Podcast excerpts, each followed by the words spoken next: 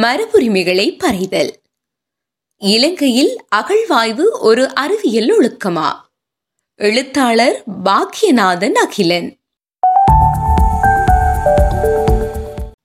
இக்கட்டுரை தொடர் வரலாற்று தடயமாகவும் இனத்துவ அடையாளமாகவும் இலங்கையின் சிறுபான்மை சமூகங்களிடையே, குறிப்பாக தமிழ் மக்களிடையே மரபுரிமைகளை பாதுகாத்தலின் பல பரிமாணங்களை எடுத்துரைத்தலை நோக்கமாக கொண்டுள்ளது.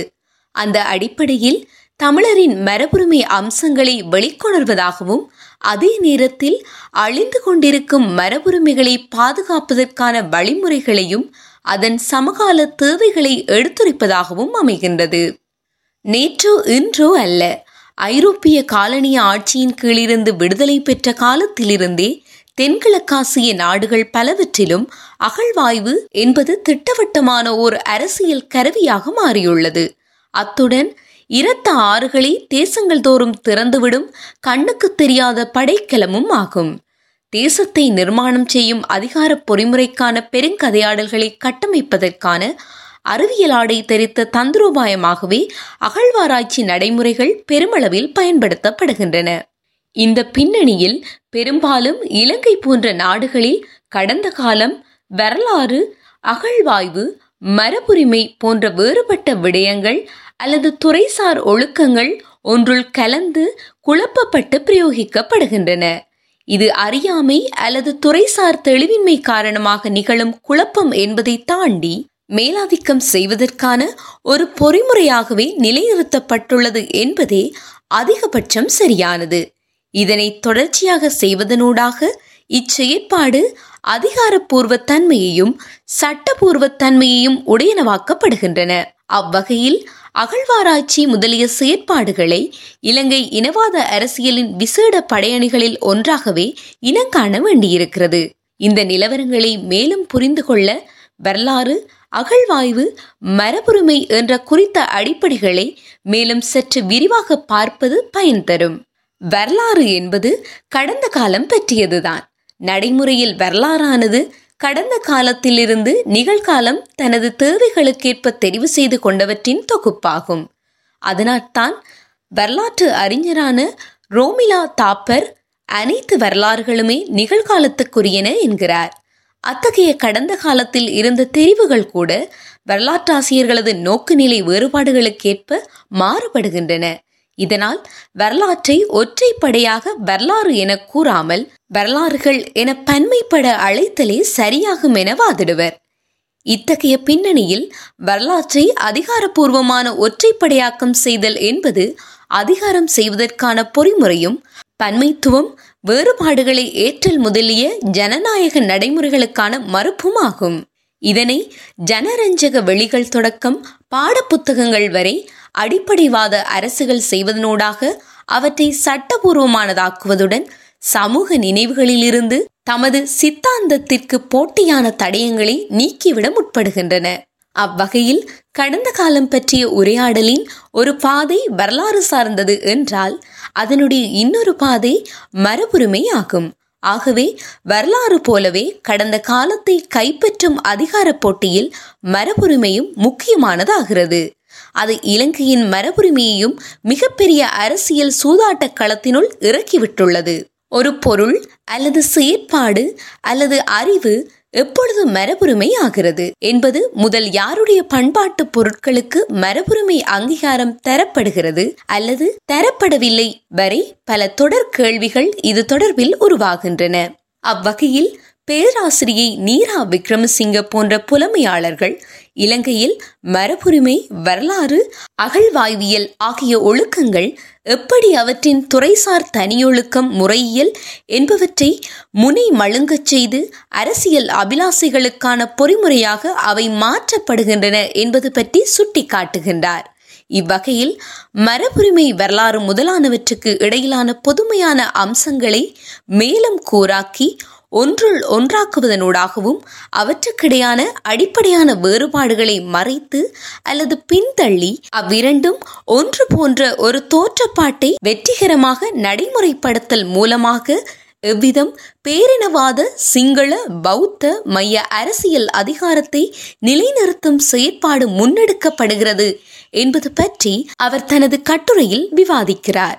இரண்டாயிரத்து பதினாறில் யாழ்ப்பாண பல்கலைக்கழகத்தில் இலங்கையில் பௌத்த தாது கோபுரங்களை பாதுகாத்தலும் மத தேசியவாதமும் எனும் தலைப்பில் சேர்பொன் ராமநாதன் நினைவு பேருரையை ஆற்றிய பேராசிரியர் ஜகத் வீரசிங்க இலங்கையில் அகழ்வாய்வியல் என்பது எவ்வாறு அதன் துறைசார் அறிவியல் ஒழுக்கத்திலிருந்து விலகிய இனவாத அகழ்வாய்வியலாக காணப்படுகிறது என்பதையும் அது எப்படி மத தேசியவாதத்தின் சேவகனாயும் சிப்பாயுமாக மாறி அகழ்வாராய்ச்சி ஒழுக்கத்தை இலங்கையில் தொழிற்படுத்துகிறது என்பது பற்றியும் விவாதித்தார். இவ்வகைப்பட்ட ஆய்வு எழுத்துக்களில் எலிசபெத் நிசான், பிரதீப் ஜெகநாதன் ஆகியோரது அனுராதபுரத்தை மையமாக கொண்ட முன்னோடி வாசிப்புகளும் பிரதானமானவை. அண்மை காலத்தில் நீரா விக்ரமசிங்கவினால் எழுதப்பட்ட நிகழ்காலத்தை உருவாக்குதல், போருக்கு பிற்பட்ட இலங்கை தேசபக்தியில் வரலாறை மரபுரிமையாதல் எனும் கட்டுரையும் முக்கியமானவை. வரலாறு என்பது கடந்த காலங்களில் தெரிவு செய்யப்பட்ட சம்பவங்களின் கூட்டு மொத்தமாகும். அதே சமயம் அது வரலாற்று ஆசிரியர்களது கருத்து நிலைக்கேற்ப மாறுபடும். தெரிவுகளால் ஆனதாயினும் அவற்றுக்கான சான்றாதாரம் என்பது இன்றியமையாத ஒரு முன் நிபந்தனை ஆகும். அதுவே அதனை விஞ்ஞானபூர்வமானதாக்கும் முதல் அடிப்படையும் ஆகும். ஆனால் மரபுரிமை என்பது அதிலிருந்து அடிப்படையில் மாறுபட்ட ஒரு கருத்தாடலாக காணப்படுகிறது. மரபுரிமையானது காலங்காலமாக குறிப்பிட்ட சமூகத்திடையே அவர்களது கடந்த காலத்திலிருந்து கைமாற்றப்பட்டு வருவதாகும். அடிப்படையில் அது சமூக வழக்காறு மற்றும் நம்பிக்கை சார்பானது. அதனால்தான் டேவிட் லோவன்தால் மரபுரிமை என்பது சரிபார்க்கப்படக்கூடிய உண்மை அன்று, பதிலாக பற்றுறுதியுடன் கூடிய நம்பிக்கை என்கிறார். ஆனால் இலங்கையை பொறுத்தவரை வரலாற்று தடயம் ஒன்றை போலவே மரபுரிமை அதன் அரசியல் தேவைகளை கருத்திற்கொண்டு நடமாட வைக்கப்படுகிறது. அதன் விளைவுகளாக சிறுபான்மை இனத்தவரது மரபுரிமை சின்னங்களை அழித்தல், கவனியாது விடுதல், கவனிப்பது போல பாசாங்கு செய்து சிறுக சிறுக அழிய விடுதல், சொந்தங்கொண்டாடுதல் அல்லது கைப்பற்றுதல் உட்பட செயற்பாடுகள் பெரும்பான்மை இனத்துவ அரசினால் முன்னெடுக்கப்படுகின்றன. அதே நேரம் மேற்படி செயற்பாடானது மரபுரிமை சின்னங்களுக்கு வரலாற்று தடைய பொறுமதியை எந்த வரலாற்று அடிப்படையும் இல்லாமலே வழங்க முயற்சிக்கிறது. இதனை மேலாதிக்கம் செய்வதற்கான திட்டமிட்ட செயற்பாட்டு பொறிமுறையாகவே புரிந்து கொள்ள வேண்டியிருக்கிறது. அடுத்த கட்டத்தில் அகழ்வாய்வு இத்தொடர் சங்கிலியில் சிறப்பு முகவராக மாற்றப்படுகிறது. வரலாற்றை போலவே அகழ்வாய்வும் கடந்த காலம் பற்றியதுதான். வரலாற்று எழுத்தை பொறுத்தவரை அகழ்வாய்வு எச்சங்கள் அதன் அடிப்படை தடயங்களில் ஒன்றாக அமைகிறது. அதேவேளை வரலாற்றை உரைக்கவல்ல இன்ன பிற தடயங்களும் சேர்ந்தே அதனை கட்டமைக்கின்றன. ஆனால் வரலாற்றுக்கான தடயங்களுள் ஒன்றென தொல்பொருளியலது அடிப்படை தடம் மாறி இலங்கையில் வரலாறானது தொல்பொருளியல் மேலாதிக்கத்திற்குட்பட்டதும் அதற்கு சேவகம் செய்யும் ஒரு துறையாகவும் பின்தள்ளப்பட்டுள்ளது. இவ்விரு துறைகளுக்குள்ளும் காணப்படக்கூடிய நெருக்கமான பொது அம்சங்களது பின்னணியில் இந்த தடம் மாறுதல் கவனிக்கப்படாமல் விடப்படுகிறது. அது மட்டுமன்றி இலங்கையிலுள்ள பெருமளவு அரும்பொருளகங்களும் தொல்பொருள் அரும்பொருளகங்களாகவே இருப்பதையும் கவனிக்க வேண்டும். ஒரு வகையில் அது காலனிய கால நிலவரங்களது தொடர்ச்சியே எனினும் அதன் சமகால பேணுகை விரிவாக்கம் என்பதனுள் இலங்கையின் பேரினவாத அரசியல் தேவைகளை பேணுவதற்கான பலமான அடிப்படைகளும் காணப்படுகின்றன என்பதை மறந்துவிடக் கூடாது.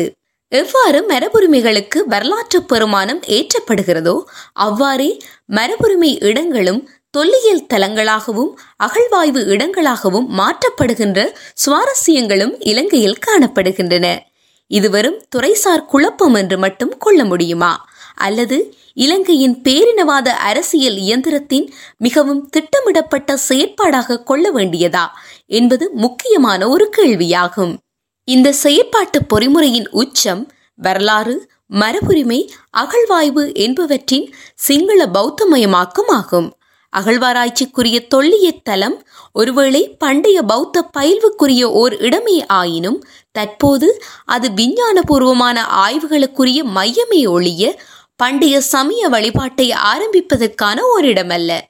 அவ்வாறான சமய ரீதியான திருப்பம் மெய்யான விஞ்ஞானபூர்வமான ஆய்வு நகர்வுகளுக்கான மத நம்பிக்கையின் பாற்பட்ட தடைகளை ஏற்படுத்துவதுடன் அவ்விடத்தை வரலாற்று ரீதியான கால குழப்பங்களை உடைய இடமாக்கும் செயற்பாட்டையும் குறிப்பாக எதிர்காலத்திற்கு விட்டு செல்லும். இந்த மதத்துவ மேலாதிக்கம் பௌத்த மத பீடங்கள் கொண்டுள்ள அரசியல் ரீதியான செல்வாக்குக்கு வழியாக மேலும் வலுவுடையதாக்கப்படுகிறது. சுருங்க கூறின், இலங்கையில் அறிவியல் அடிப்படைகளை கொண்ட வரலாறு, அகழ்வாய்வியல், மரபுரிமைகள் போன்ற துறைசார் ஒழுக்கங்கள் இனவாதத்தால் கட்டுண்ட ஒரு அரசியல் பிராணியாக மாற்றப்பட்டுள்ளது. அவை யுத்த களத்தில் நிற்கும் சிப்பாய்க்கு நிகரான வலுவோடும் தேசபக்தியோடும் மரியாதை செய்யப்படும் ஒன்றாக திருத்தி அமைக்கப்பட்டுள்ளது. ஆனால் சிறுபான்மை சமூகங்களின் நோக்கு நிலையில் இந்நடவடிக்கைகள் யாவுமே அவர்களை மிக வேகமாகவும் ஆழமாகவும் தேசத்தின் பிரத்தியார்களாக உருமாற்றியுள்ளது. தொடரும்.